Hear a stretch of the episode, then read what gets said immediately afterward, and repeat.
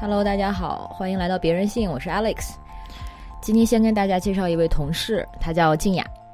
大家好，我是静雅。静雅其实是这期节目的主播，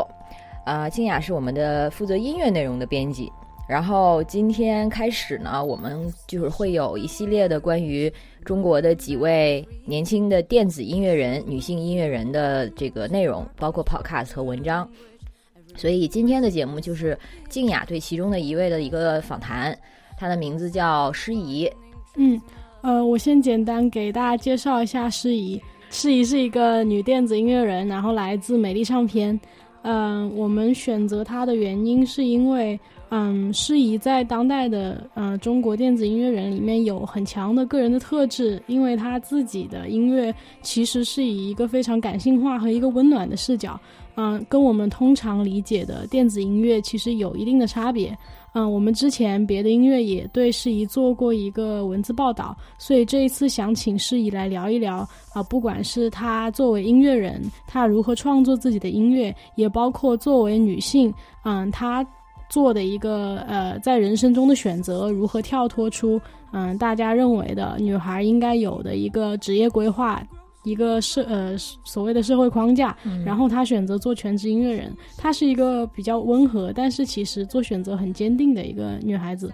所以我们想今天跟她聊聊这个。嗯，还稍微聊了一下疫情是吧？嗯，对，她是现在在哪儿来着？她呃成都人，对，但是因为他在武汉念大学，嗯所以想一直扎根在武汉。然后之前也说过想一起搭建武汉的音乐场景，嗯因为那边有很多好朋友啊，做服装啊，然后做纹身啊、设计啊、做音乐啊，都玩在一块儿。所以其实是深入武汉地下场景的一个音乐人。嗯，他口中的武汉真的是特别有吸引力。然后，当然我们就不再多做剧透了。然后中间我们也会宣传诗怡的自己的几首作品，嗯、对对，对，然后还有他推荐的一些音乐人的作品，所以大家可以更多的了通过音乐了解他。呃，然后呢，刚才静雅说的别的音乐，就是我们的这个啊、别的下面的关于音乐的垂直频道。这一系列的节目就是别的音乐和别的女孩的合作，嗯，然后这个项目的名字叫 Chinese Muse Girls，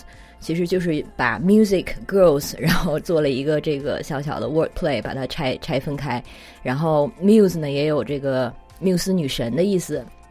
所以更多的内容大家可以去关注别的音乐的那个微博，还有我们的公众号。所以我们今天先放一首诗一的歌吧，然后带大家进入他们的访谈。第一首歌我还不知道 放哪首，要不就赤子。不然放赤子吧，反啊正之后也要放 Love Sega 的。好好放赤子好。对，这也是他们在采访中比较那个早说到的一首歌，所以这首歌是诗怡的歌，叫《赤子》。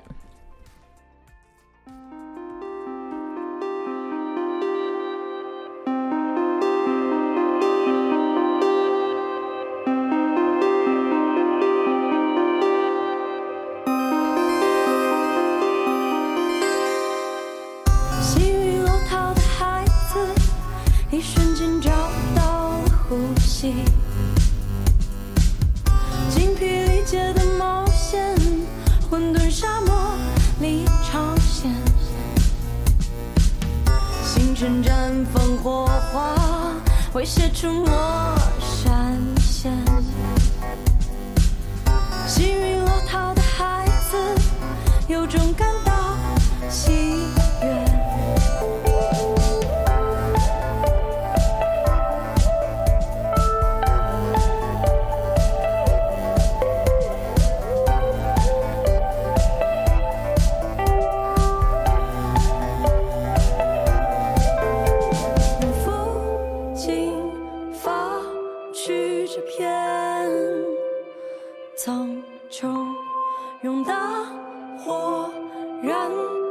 烧这片。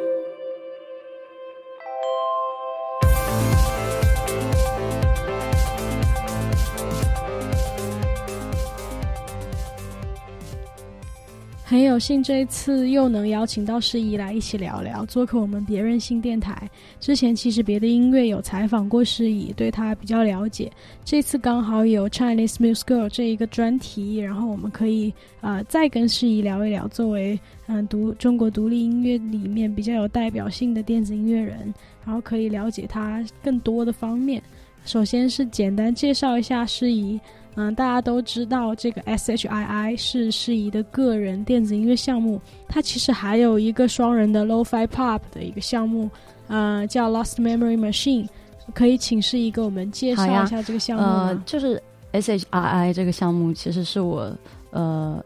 一开始就是做的所有音乐，就是只要是个人的音乐，呃，都都在这个名字下面。然后 Lost Memory Machine 是我有一次有一个机会，就是呃认识了 David，然后我们俩就是觉得可以一起创作一些东西，然后嗯就开始互传工程文件，这样写了一些歌，然后也发行了一张 EP，叫做 Soaked，是我们自己制作发行的。然后在大概就是今年年初一月份的时候，我们也去了四个城市做了一次小的巡演，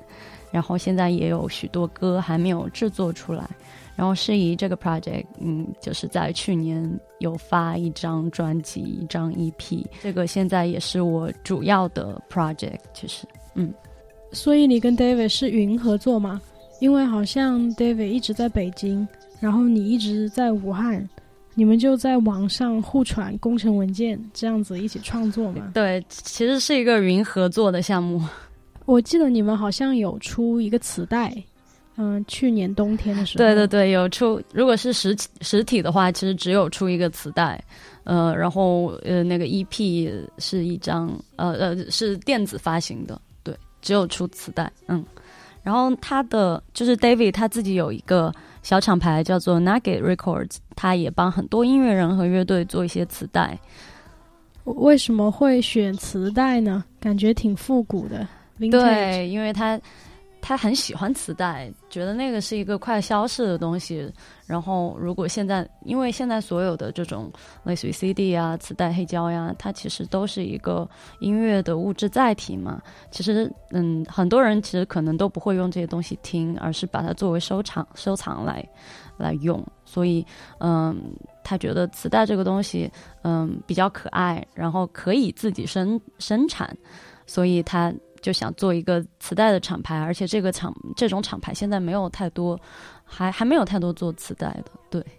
嗯，去年一九年冬天的时候，你其实又发了一张 EP 绵延，呃，跟前一张浮动能指比起来，其实没有差太久，相当于你一年出了两张作品。然后据说这两张作品其实是在同一时期创作的，但是可能风格上稍微有一点差异，所以分开了。对，就是第二张这个 EP 其实也是在大学期间写的，然后呃呃，包括专辑，其实这些歌都是在大学写的，但是呃那个时间还是有很大的差别，就是就是有些是在大一大二大三大四就是这样不同的时段，然后其实都是散开的，就是没有特定呃某一个时段是 EP 是专辑这样，嗯，所以我大概我们。大概的想法就是，呃，想把就是风格相近或者主题相近的一些歌，把它放在一起。然后这张 EP 呢，其实确实就是在调性上面更加温暖一点。然后 同时我们又想想了一下，就是呃去年的发行计划，就是年底那个时间段，就是快入冬了嘛。然后那个时候就想呃把这些作品集合起来发一个比较温暖的东西。对，大概是这样。嗯。啊，绵延里有一首歌是跟 Love Siga 合作，其实这首歌在《浮动能指》里面也有收录，就是《Newborn》赤子。啊，我还蛮好奇当时是怎么跟 Love Siga 一起就做了一个这样的 remix 版本。哦，当时其实是我在上海巡演的时候，然后 Love Siga 他就在下面看我的演出，然后演完了之后我们聊了一聊，然后他非常呃呃非常。激动，就是如果能够 帮我做 remix 的话，他会很开心。然后我也觉得，就是我也有听他的歌，觉得他真的蛮厉害的，就是各种风格的音乐他都有涉猎。然后呃，就是经过厂牌的牵线搭桥，最后他帮我做了这首 remix。而且我觉得很难能可贵的是，就是他有很多自己的想法在里面，就是让这首歌完全就是变成了另外一种。呃，感觉，但是又没有脱离，就是赤子的这种语境，有一点好奇，然后有一点期盼的这种感觉，嗯，嗯，为什么选了赤子这首歌呢？因为这首歌，呃，其实其实当时有好几首歌都想让 Love Siga 试一试，然后他选择的这首歌，我想可能是他。比较喜欢这首歌，然后同时这是一首中文歌，可能他会想做一些尝试什么的。幸运落逃的孩子，一瞬间找到了呼吸。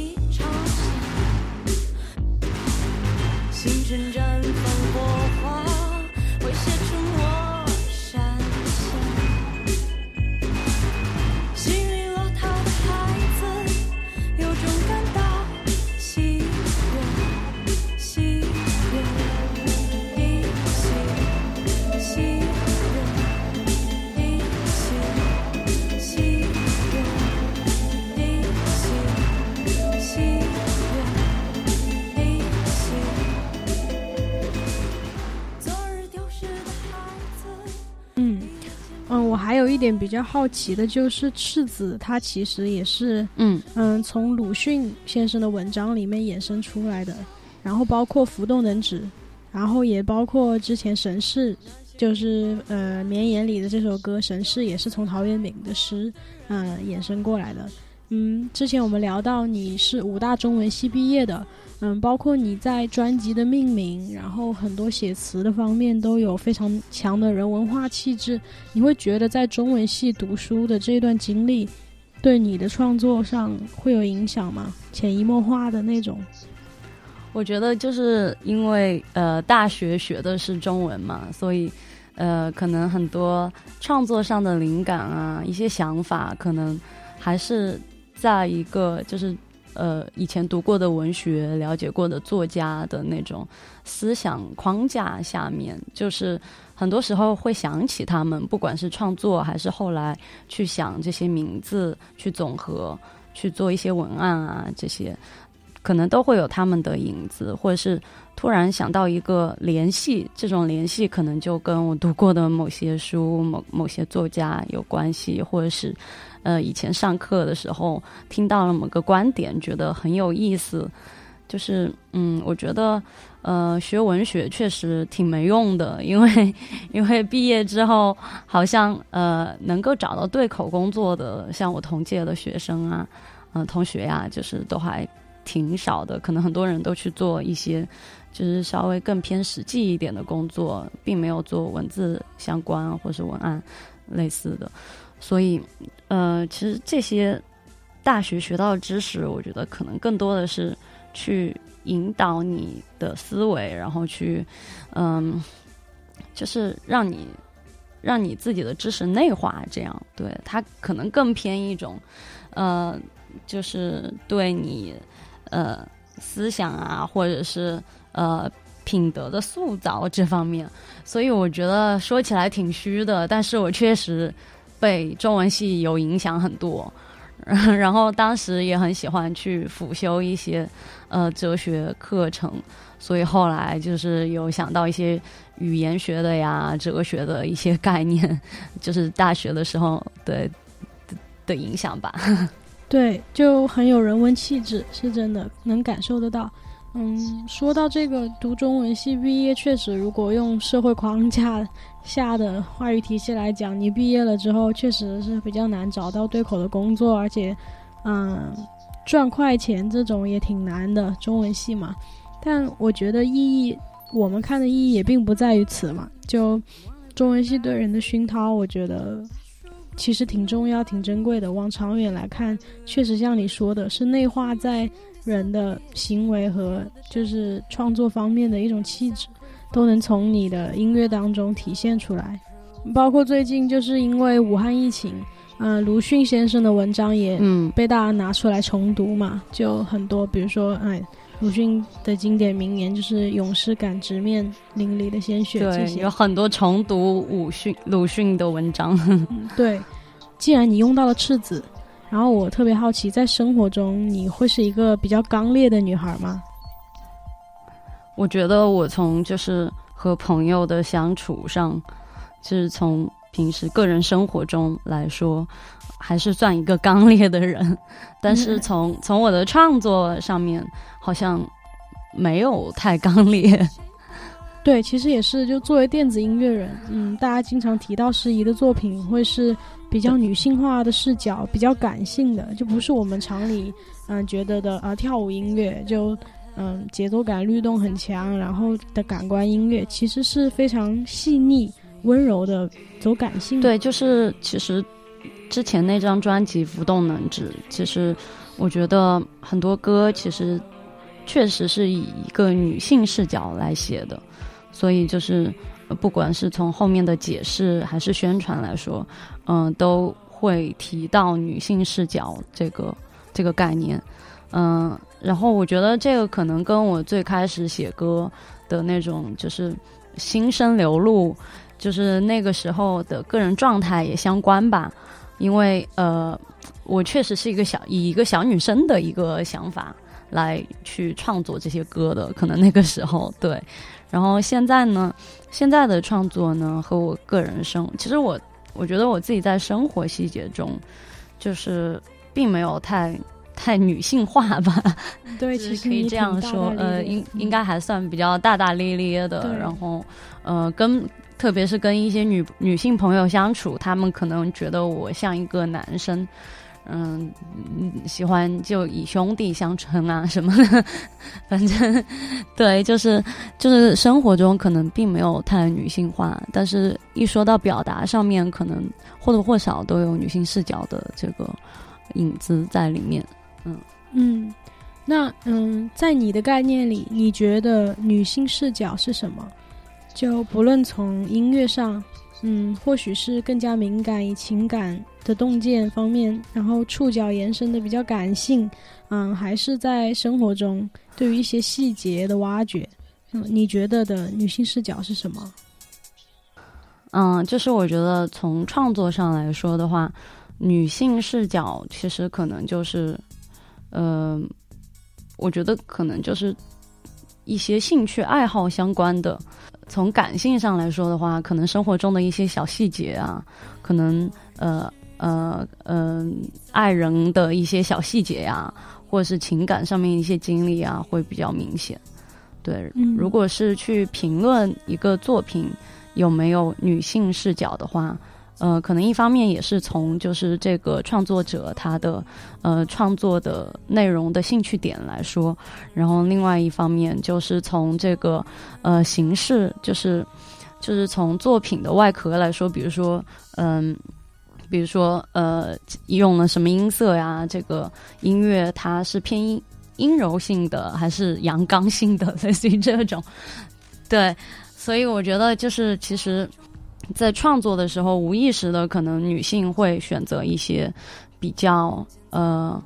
呃，我觉得更加异想天开的一些东西吧。就是不会像男性创作者一样有一个非常严密的逻辑，就比如说我写好了一个框架，我确定了我要什么样的音色这个样子。反正我认识的一些女性创作者，我觉得大概都是这样。对，嗯，那作为女性音乐人，这个嗯这个身份这个 title，在在你身上，呃，性别这个问题在你生活中的敏感度高吗？就是你会因为女性音乐人这个身份而受到特别的关注吗？我觉得其实还蛮高的。就是我想象一下，如果我是一个男性的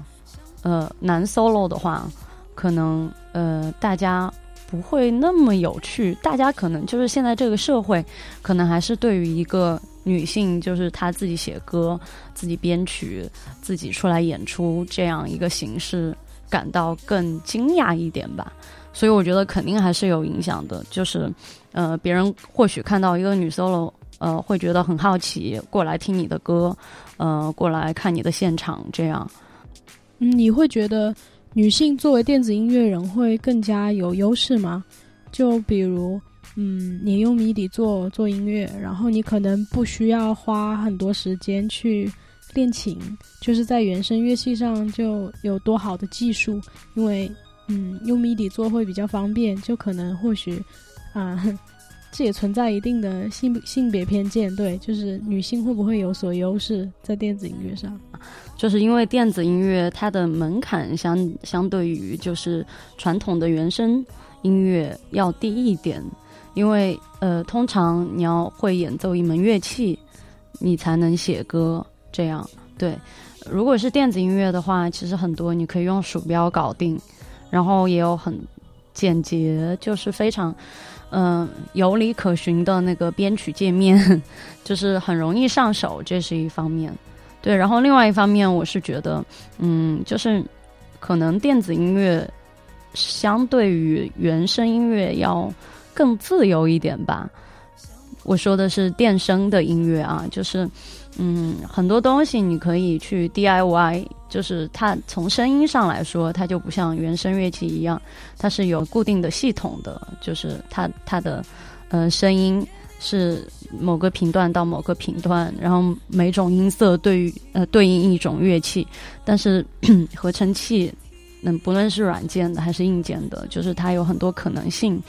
然后，呃，软件上面也有很多的效果，就是你可以自己随心所欲的去用。然后这些东西，呃，确实门槛很低。就是如果你是用 MIDI 的话，你不需要花很多钱去买那些硬件的东西，就是可以一下子上手。然后我还想到了一点，就是可能就是在以前，因为呃这些硬件的原因，很多女性音乐人可能就是。呃，可能学吉他、学钢琴，学了一段时间，然后就觉得太难了，就放弃了。但其实它是有很多表达欲的，就是可能呃，现在电脑软件你可以在上面就是自己呃很容易的就写出一些乐段，然后一些 ID 你就可以去延伸它，你很容易的就能出一个比较有完整，嗯，就是完整形式的一个 demo 出来。所以很多以前没没有办法，因为乐器限制没有办法表达的音乐人，女音乐人在这个时候就可以就是尽情的去表达。我觉得可能这个也是一个原因吧。对，嗯，那你最近就是都还在待在成都，待在家里啊，每天练琴的时间多吗？就是之后还会想要做一些在原声乐器上面的尝试吗？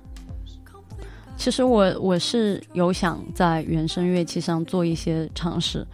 呃，但是练琴练琴的时间比我研究合成器的时间要长，会长很多。所以现在不仅是我这样，好像身边有一些音乐人，就是呃，可能会把精力去转移到呃，就是研究一些呃电声乐器上面。对，呃呃，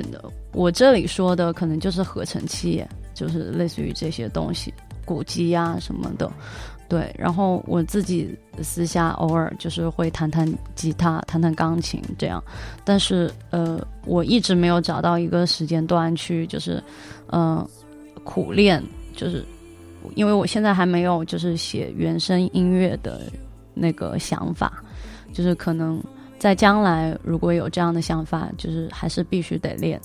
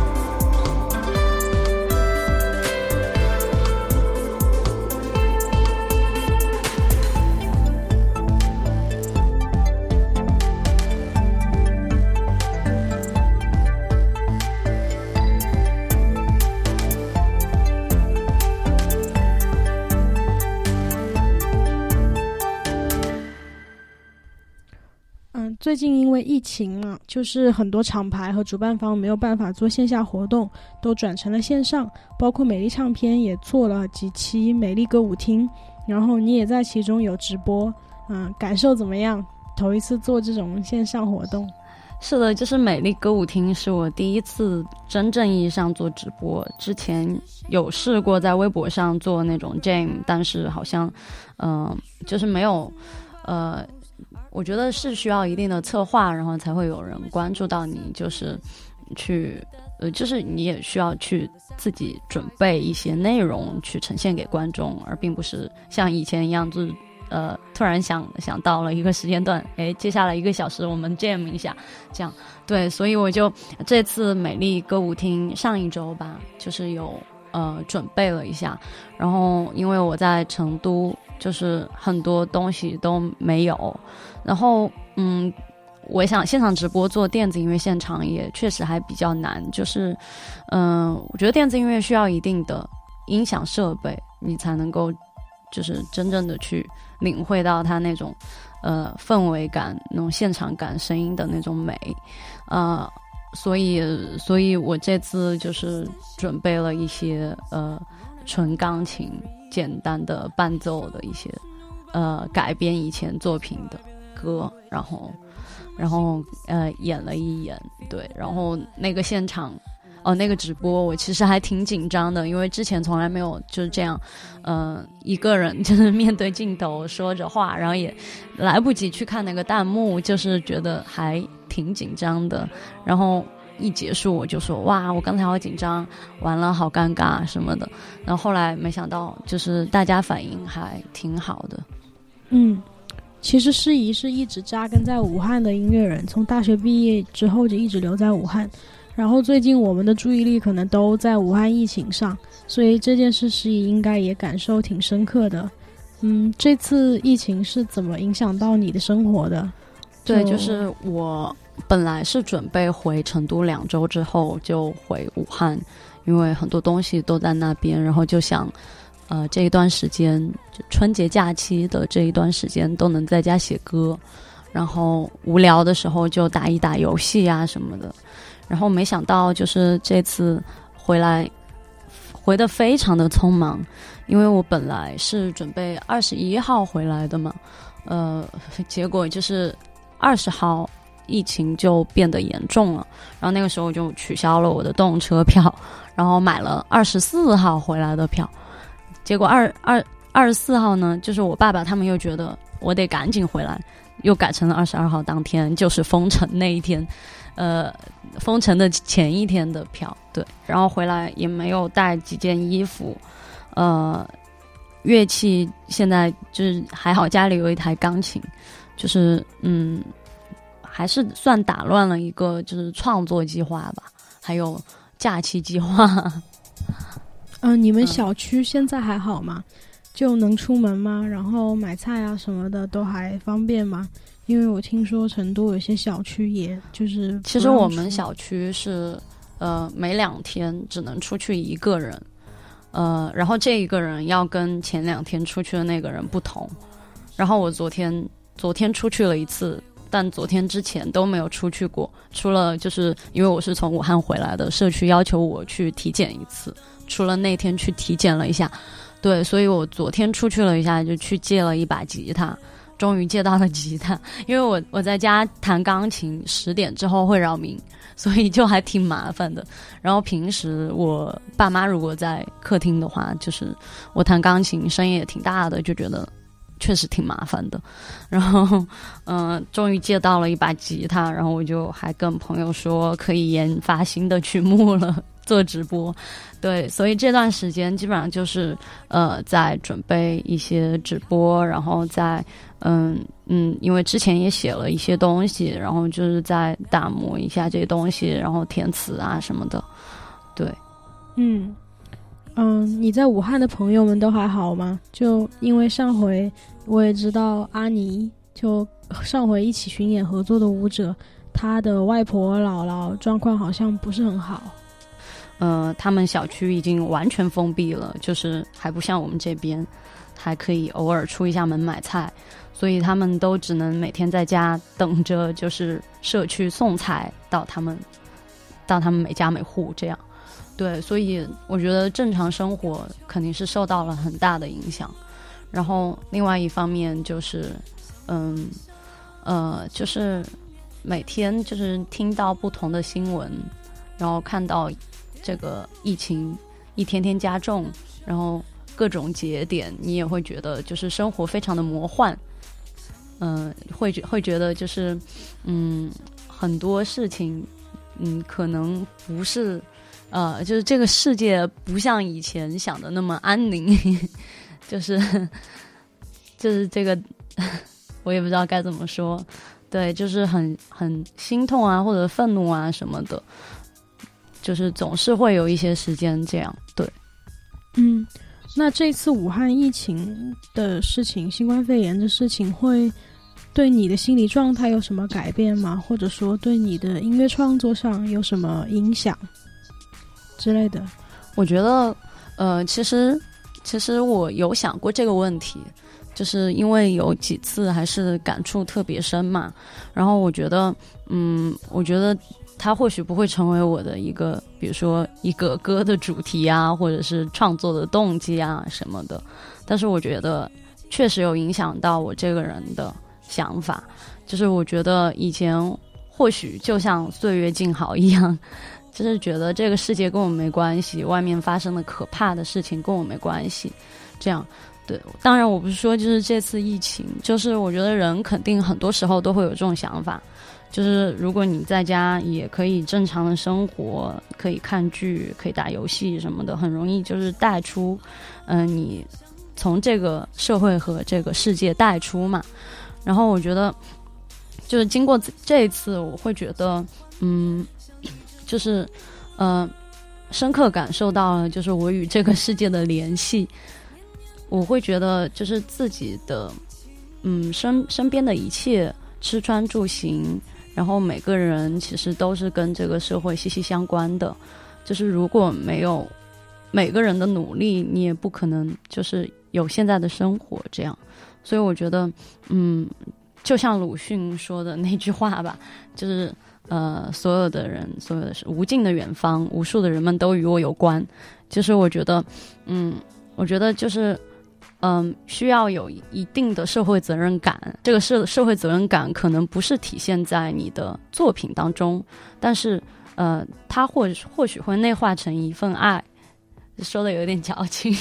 就是就是这种爱，就是就是我我理解的是，就是不是一种狭隘的爱，而是就是真正的就是让你觉得你能够跟这个世界上的每个人，这个社会上的每个人有联系，就是。这样一种同理心吧。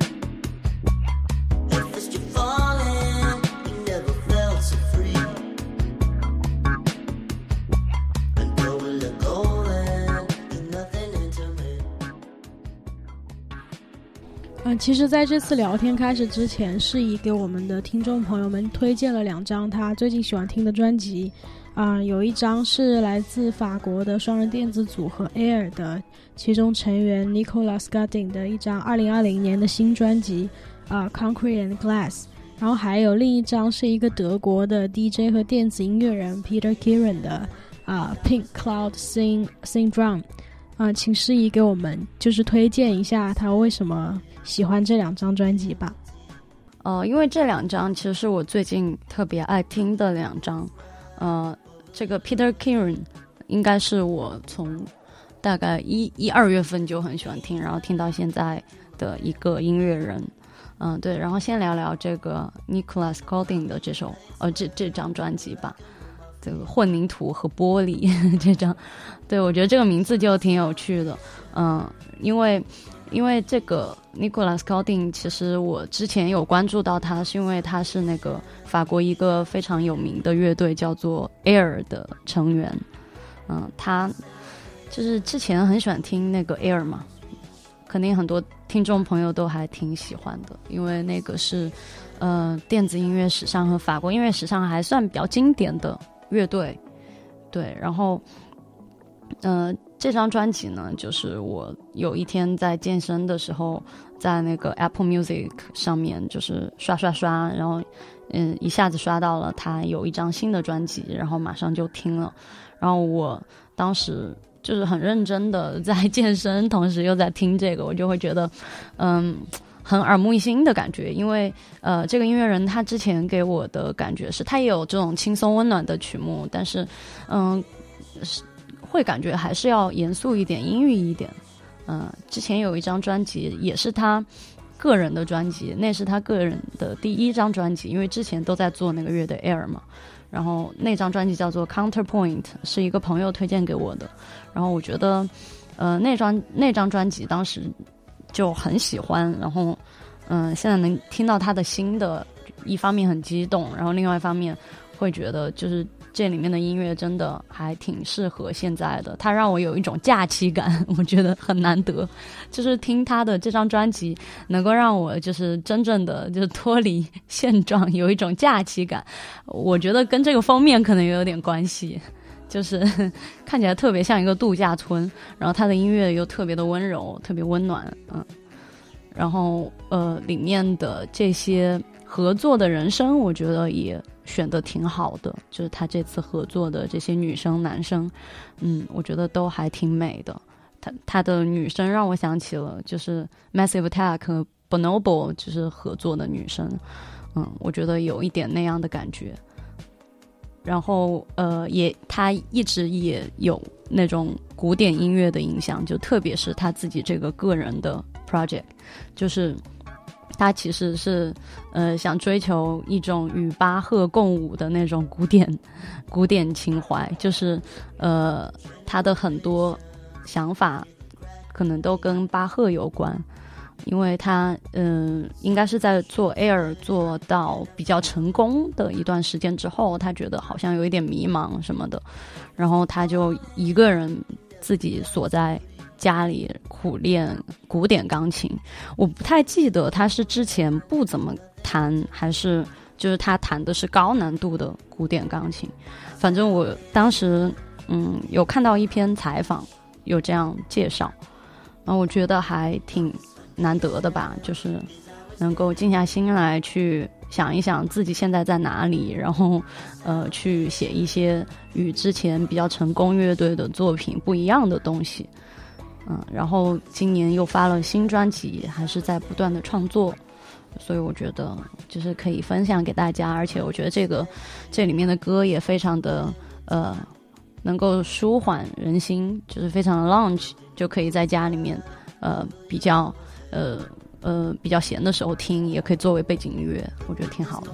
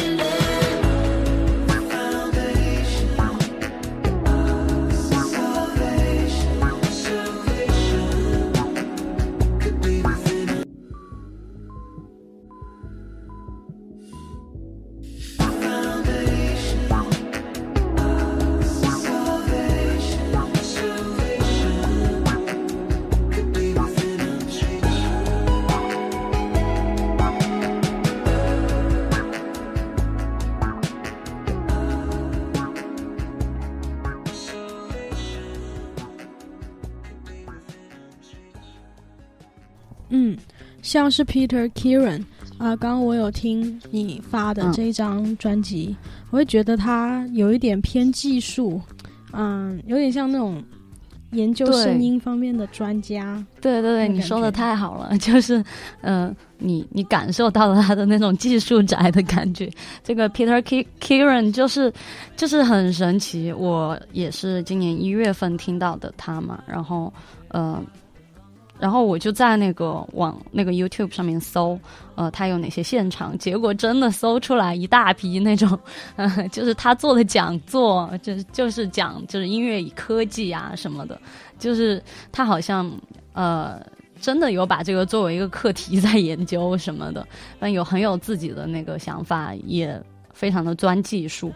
好像他有一期是在 TED 录的吧，好像是什么音乐与科技啊什么的、这样的主题。对，然后当时听到的，当时其实我是被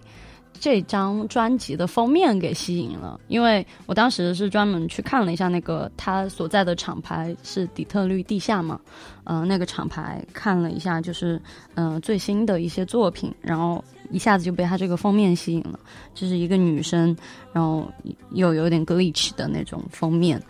然后进去一听，觉得还挺有意思的这张专辑，就是非常的，呃，我觉得还挺极简的，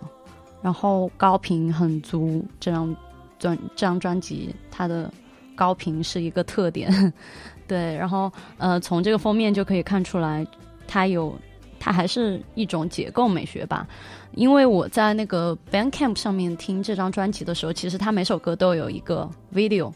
它有一个类似于 VJ 又不像 VJ 的一个东西。然后这其中的内容呢，其实是他在我不是我不知道他是跟一个时装设计师合作，还是呃他在为这个时装做音乐，呃，或者是他用了这个时装设计师自己的一些视频。反正总之就是那那那几个视频都是呃跟时装有关的，就是。比如说，一个人在给一个模特化妆，然后一个模特他不同的衣服展示出来，这样，然后那个画面呢又被解构了，就是嗯、总是看不清一个完整的人，而是一半的人，或者是没有头什么的，就是还挺有趣的那个那个他这些歌每一首的那个 video。呃，然后呢，我觉得他这个，因为他是在底特律地下发的嘛，那那个厂牌还是比较偏重的那种工业感的或者是科技感的呃东西。然后他这张在呃那个厂牌，就是那一段时间发行的那些专辑里面还算比较特别，就是嗯、还是有一点氛围，就是比较暖的那种氛围的感觉。嗯，然后我觉得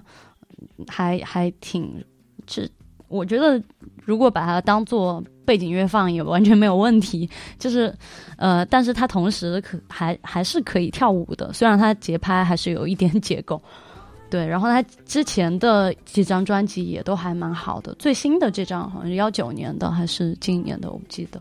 呃，更实验一点，就是更加嗯，更加摸不着它的那个节拍，就更偏声音性一点，呃，然后。比较神奇的事情是，前两天我在一个群里面，在一个群里面，就是那个成都 radio，就是社区 radio，应该叫、嗯呃 CDR，呃，CDCR，、呃，在那个群里面，就是对有看到一个名字 Peter Kieran，然后我就看了看了两眼，没有任何反应。然后洗澡的时候，就是就经过一堆事情，然后去洗澡洗澡洗澡的时候，我就发现，呃，这个 Peter Kieran 好像就是我前段时间经常听的那些那那个音乐人，然后我就挺惊讶的，竟然还能在同一个群里面碰到他，对，然后然后我就马上加了他的微信，呃，然后他说他在写新的东西，然后呃也在准备新的旅行计划，可能会在将来再来中国巡演，这样，所以我觉得可以推荐给大家，嗯嗯。呃，我们先给女孩的听众科普一下什么是 CDCR，就是 base 在成都的一个电台，线上电台。他们平常会在 B 站做一些直播，然后邀请 DJ 和 producer 去咖啡馆里，啊、一同咖啡馆做一些就是 live set 或者 DJ set。呃，对他们会做，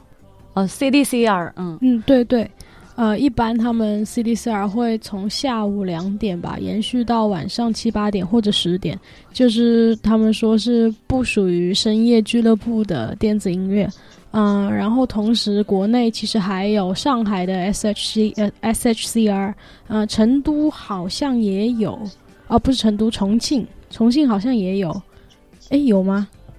重庆有了吗？哇，嗯，哎，我也我记 我也记不太清。对，反正他们是从当时说是从纽约学的，应该嗯是由 NYCR，、就是啊、反正国外的这种、哦对电子音乐的电台很多。对对对对对、嗯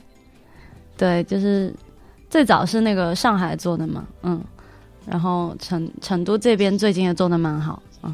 我好奇的是，为什么 Peter Kieran 会在 CDCR 的群里？对，估计可能会将来会有一期啊或者什么的吧，我也不知道。他好像是今年还是去年？哦，是去年四月份，是不是来过一次上海，在那边演出过？呃，好像是 DJ set 吧。我搜了一下，好像嗯，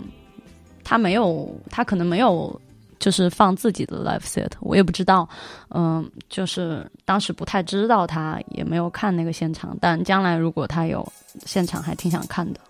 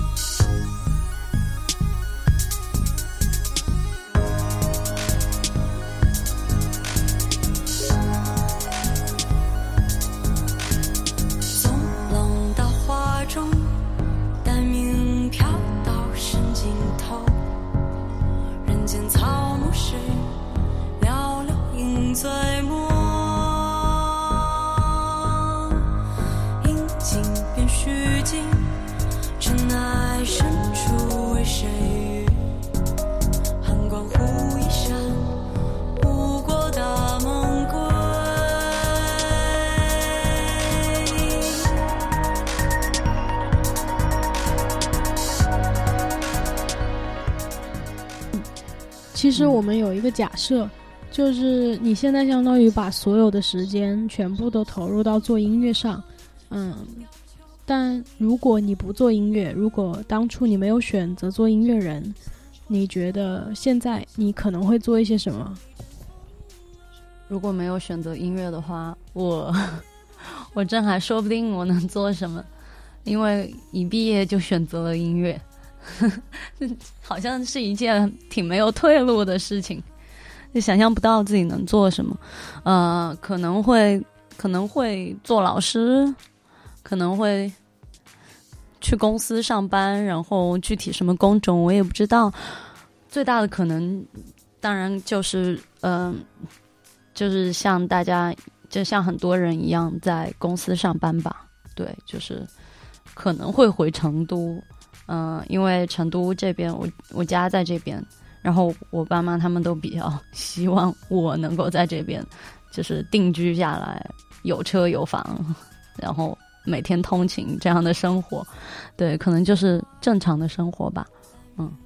这个决定其实还挺需要勇气的，因为像你这样就是在很好的大学毕业的女孩儿，嗯、家里父母应该就是在社会规则下会对你有一些期待，就像你刚刚说的，嗯，有房有车，然后每天通勤上班，他们应该会希望你做一个这样的女孩子吧。但现在你显然不是，去做了音乐人，然后，嗯，是自由职业，没有像他们想的那样稳定。对我，特别是我昨天不是出去借吉他吗？然后给我借吉他的那个朋友，就是他也开始聊，就是要买什么车，然后今年能赚多少万，然后呃，就是聊了一大堆这些东西，然后我就会觉得，呃，一下子好像走入了正常人的生活。但其实我在武汉蛮开心的，就是其实我的很多朋友都跟我的状态相似。嗯，真的还没有没有比较多呃，像呃我在成都的朋友这样正常的工作，然后呃每天在想买什么车，然后他的原话是跟我讲的是，呃好一点的车好谈好谈恋爱，然后我当时听了这句话我就非常诧异，我说怎么现在。现在好一点的车好谈恋爱这种话都说得出，就是 就是跟我想象的生活完全不一样，跟我想象的那个恋爱标准也完全不一样。嗯、然后后来想了一下，确实啊，就是正常的可能就是这样的，就是 就是呃，如果你奔着结婚的话，可能就是这样的，你要有一定的经济基础，这样的条件才能够，嗯、才能够去过一个正常的人生。嗯、然后我在武汉的话，其实我感觉大家其实对于这些东西，就这些物质性的东西，其实没有太，就是没有太深的执念，大家都过着比我觉得还比较艺术化的生活吧。就是嗯，每天可能享受生活，然后想想接下来可以做什么项目，嗯、有什么 ID 什么的这些东西，然后更多想的是怎么去自己就是做一些事情来赚钱，而不是嗯、就是可能呃需要满足哪些条件去去赚工资这样。对，就是呃，我待在武汉比较重要的一个原因还有这个，就是那边的朋友可能就是我们现在认识的还是比较多自由职业吧，就是大家可能还是或多或少形成了一个小圈子。嗯，然后这方面的压力也比较少，就是经济方面的，就是过着过得还是算比较自足，当然也会有就是因为钱而紧张的时候，但大多数情况还是主要的精力精力还是在就是创作上，或者是怎么过。怎么怎么过这种就是稍微舒适一点的生活上，对，没有太多的那种物质上的那种奢侈啊、追求啊什么的，嗯嗯，聊到这就想聊聊老刘。嗯，之前他好像嗯听你说他是你的 VJ，然后后来嗯你们俩就恋爱，然后现在他也是一个纹身师，嗯，好像也会涂鸦，还是嗯做一些自己的创作是吗？嗯，对，呃，他最近是在做咖啡厅和酒吧，然后呃想做一些艺术作品，就是一些 标准意义上的画吧，对。然后他之前是比较反对这个，因为他觉得就是那个形式，就是创作的形式应该是开放的，不是挂在美术馆里面的那些画呀什么的。然后他最近不知道为什么他又重操旧业去 去画画了。对啊，就是很很显然就就不是这样的，就是跟跟我在就是昨天见到的朋友的想法还是不太一样。我会觉得就是他们还是活得比较紧张，包括以前也比较紧张。然后呃，这种紧张肯定就是社会的压力、家庭的压力嘛。然后对于我来说，我倒还挺放松的，就是我觉得这些事情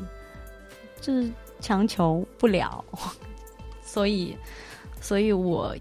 也没有太多什么择偶的标准标准啊什么的，只要对了就就对了吧。嗯，虽然虽然就是呃很多话题上面就我们是呈相反意见，但是 但是也算就是还挺好的。对。嗯对对对，是在一个话题，但是会成相反意见。就其实，嗯、你还挺不循规蹈矩的。就是，呃，其实之前看过你的采访，嗯，你有聊聊到青年亚文化这个东西，嗯，其实，嗯，我还记得上回我们聊的时候，你跟朋友有合作一个潮牌，呃，一个服装，就是你演出的时候穿那身银色的那个，跟阿尼一起穿那个，其实还挺亚的，嗯，照片视觉也做的挺亚的，呃，对，就是那个 Apex 嘛，是茶，是我的一个好朋友茶馆，他其实是他的一个品牌。对，然后呃，我一直在呃有帮他做一些，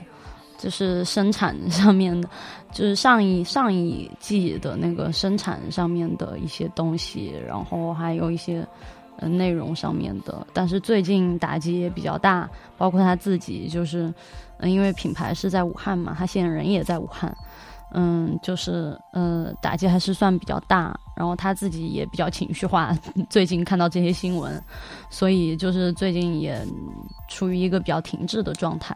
嗯，然后之前的那呃那些衣服还还挺好的，就是陆陆续续还是会有人买，这样。嗯，然后我觉得他应该算是武汉，就是呃，我们开玩笑说的是亚王之王，开玩笑啊。开玩笑，就是，呃，他还有他的朋友们，就是比较早去接触，然后并且分享这样的文化吧。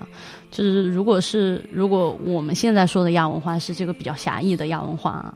就是就是呃，我理解的是有一种就是比较独特的审美，嗯、比较独特的风格的这种东西。然后他们还有一个共同点就是，呃，听音乐的类型差不多。就是，嗯，就是我们现在所说的这种狭义的亚文化人群，嗯，我感觉就是，嗯，会有自己的一个表达欲，然后或许有点情绪化，或许是就是比较那种像以前那样的非主流一样的那种表达，但是我觉得这就是亚文化比较年轻的一个展现吧。对然后，然后如果谈到亚文化的话，就是我们聊的不是这样小众的一个群体的话，我觉得可能可能还是像我之前说的，就是有一点呃当代文化的那种当代当代艺术、当代文化的那种反话语中心化的一个概念在里面吧。就是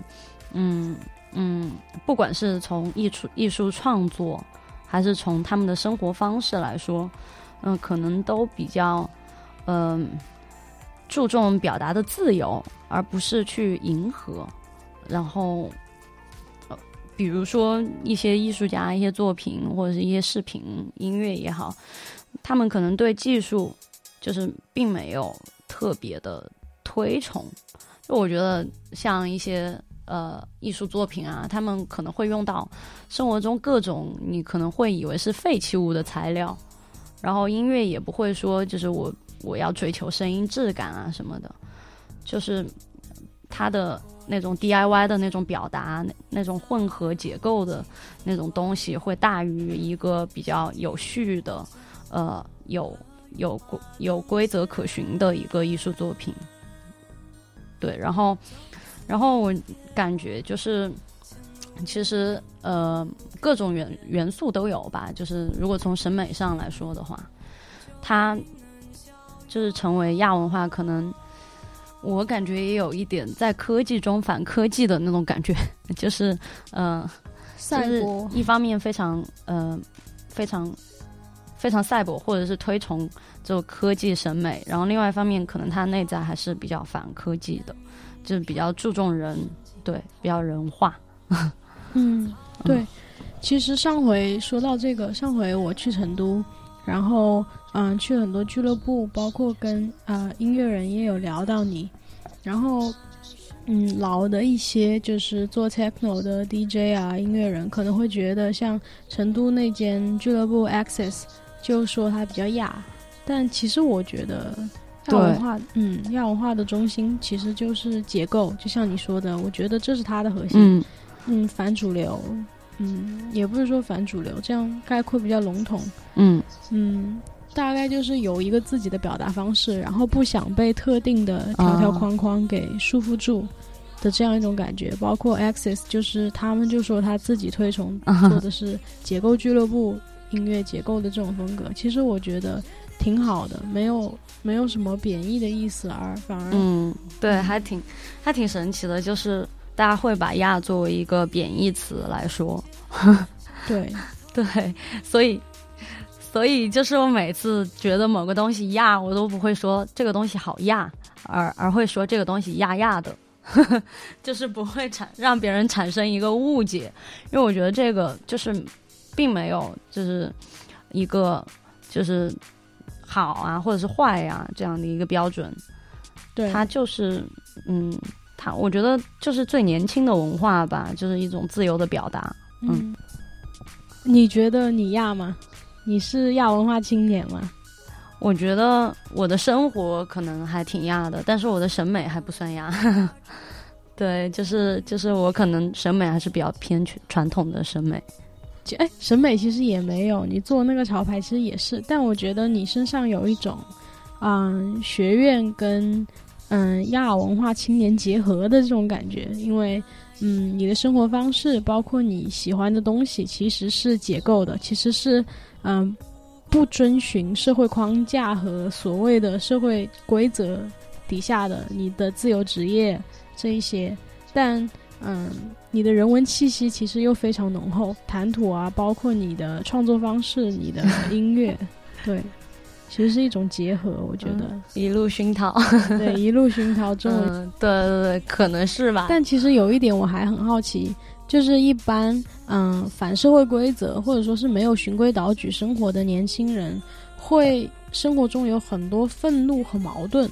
嗯，不论是跟父母啊，跟一些呃不是呃亲戚啊、老朋友啊这些，但这些矛盾似乎在你身上都嗯很温柔的被弱化了。就是我没有在你身上看到特别大的矛盾点，包括跟父母相处，还有你刚刚说跟老朋友相处，其实都是一个很温和的状态。这我还挺好奇的，就是怎么做到这种平衡。嗯，就比如说我爸爸妈妈，然后还有一些老的朋友，我觉得我我是完全理解他们的，因为现实情况就是这样啊，就是大家肯定就是有自己追求的东西嘛，嗯，就比如说像我父母，他们肯定会希希望子女能够有稳定的经济收入，有正常的生活，嗯、结婚生子这样。然后朋友们可能也会比较想，就是能够尽早组建家庭，这样让我觉得这种想法无可厚非啊。只是就是，嗯、我也会就是跟他们聊，就是我自己的想法，就比如说，我觉得我我觉得这些还不重要，然后。我觉得还有很多别的事情做，就比如说昨天，呃，朋友说买那个车，我就说如果我有这个钱，我肯定去旅游，要么我就呃宁愿把它花费在一些呃就是我自己的想法上面，或者是嗯或者是音乐上面，对。所以我我就我就还是会跟他们聊，不肯定不会就是一下子就说哎你不行什么的，还要跟跟我爸妈说，哎你们别再说了，我讨厌，肯定不会这样，嗯。虽然说不会这样，嗯，你必然会承受一些家庭的压力嘛，就女孩嘛，而且刚毕业的时候也做出了一个就是啊，我没有找正经工作，我要做自由自自由职业，我要全职玩音乐这样一个选择，就在成家立业啊、家庭这些方面，嗯，我觉得如果说的话，肯定肯定会有的。对，或许或或许我还年轻，因为呃，我刚刚毕业的时候也有很多焦虑，就是有很多呃心为了这些东西而心烦的时候。然后包括我在呃有时候、可能最近在睡觉之前也会想这些问题，就这些问题还是会想的。所以我觉得呃，之所以这种矛盾缓和了，是因为我可能知道我最近要做什么。对，就是最近我的精力放在哪些方面，就是没有太长远的去考虑，这可能也是一个弊端。但是我觉得，嗯，我觉得我还是比较有信心吧，就是就是呃，就算将来就是呃，因为这些东西就是没有及时的，比如说去找一个固定的工作呀什么的而吃亏，就是就是可能生活上吃亏，但是我觉得就是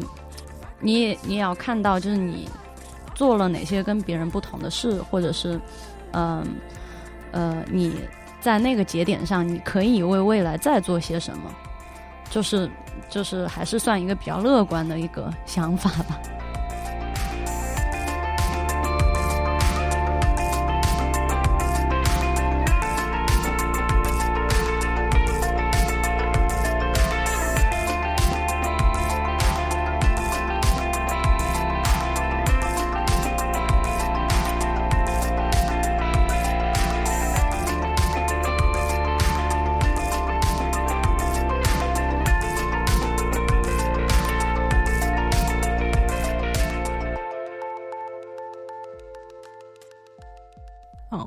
一个好奇的点就是，嗯、你在舞台上跟你在生活中的差别会很大吗？因为上回看了两次你的巡演舞台，觉得不论是呃舞蹈，还有你跟阿尼合作的舞蹈，还有你们在成都还是呃武汉的场次，我记得有做行为艺术类的东西，比如说在台上，呃。放纸片还是对纸片做一些什么，这些其实都显得很有张力，很有自己的想法。嗯，你的生活中、创作中的性格跟舞台上的反差会很大吗？我觉得我平常和在舞台上差别蛮大的，因为我平常还是一个对，呃，就是喜，就是看起来蛮亲切的一个人。然后为什么这样说呢？是因为很多人会觉得我不亲切，就是因为看了我在舞台上演出，嗯，就是完全不一样的状态。我觉得，呃，我还挺享受在舞台上自我流露的那种状态，就是，呃，我觉得有一点像是把自己带入了一种幻想中，或者带入另外一个角色之中，就这种角色可能也是我的一部分，嗯，但是平时在生活中可能就不太能够展现出来，这样，对，然后，呃，舞蹈现场就是和舞舞者安妮合作，我们的内容其实也跟音乐有关系，就是，呃，算是在音乐的基础上的再创作，这样。对嗯，之前的那次巡演其实是你跟诗怡的合作。嗯，你想说，你之前说是想要舞台更有一些嗯创造力，想做一些新的，所以找来了阿尼，你们会嗯一起编一些舞，包括你教他用打击垫，然后他来编舞，然后你跟他学。嗯，嗯这整个的舞台编排过程是怎么样的呢？就在筹备这一整次的浮动能指的巡演期间。呃，首先呢，就是呃，我跟安妮其实，在我们决定合作之前不是很熟，所以我们其实有一段时间是经常一起玩，然后就变得非常熟了，然后非常了解对方。嗯，所以就是私底下也是非常好的朋友。嗯，我觉得这一点对于合作来说还挺重要，特别是像我们这样就是比较呃密切、比较深度的这种合作。嗯，所以就是嗯，也互相在看对方的作品，就他有听我的歌，然后嗯，总结出来一个他自己的感想，然后我们就通过呃这样一些呃已有的素材来做一些创作，就是嗯需要呃编哪些动作呀，然后设置哪些情景呀什么的，就是大概嗯。从舞蹈编排上来说是这样一个过程，然后我也跟安妮学了几期她自己开的课程，所以就是在她开课的那个期间，她有一些即兴、即兴肢体的一些东西，就是我有我有 get 到她就是教的那些以前的组合，还有就是自己应该怎么运用自己的身体来做表演。所以就是也自己体会了一下，就是跳舞的感觉，嗯，最后呃这样一个磨合，然后一个构思，嗯，去把最后的这个作品呈现出来。然后平时音乐部分呢，就是我们在家里，呃，因为因为之前是在另外一个地方，那个地方嗯，就是还可以小小的排练。然后在家里排练，然后他打鼓，然后我盯着他打鼓，然后每天安排一个固定固定的时间，他过来或者我过我过去他的舞蹈排练室，我们通过这样一个方式合作，嗯，大概就是这样。嗯、第二张 EP 绵延，嗯、还会继续跟安妮合作吗？或者是嗯、有什么巡演安排？现在有在计划巡演，就是今年下半年的巡演，但具体的形式还没有想出来。对，就是还还在还在构思，应该怎么样去呈现下下一次的现场。有计划什么时候回武汉吗？还是说一切待定？哦，我有计划，就是呃解封了就回去，就是如果可以的话，如果那边就是已经没有确诊很多例患者的话，就是缓和了之后，肯定要马上回去。嗯，因为我还是比较想就是投入在武汉的生活。嗯所以你现在跟老刘是分开吗？老刘在武汉吗？他在武汉，他在他爸妈家里，对，然后热干面也在他们家里。嗯，呃，热干面 是猫猫吗？是那个猫猫，对对对对。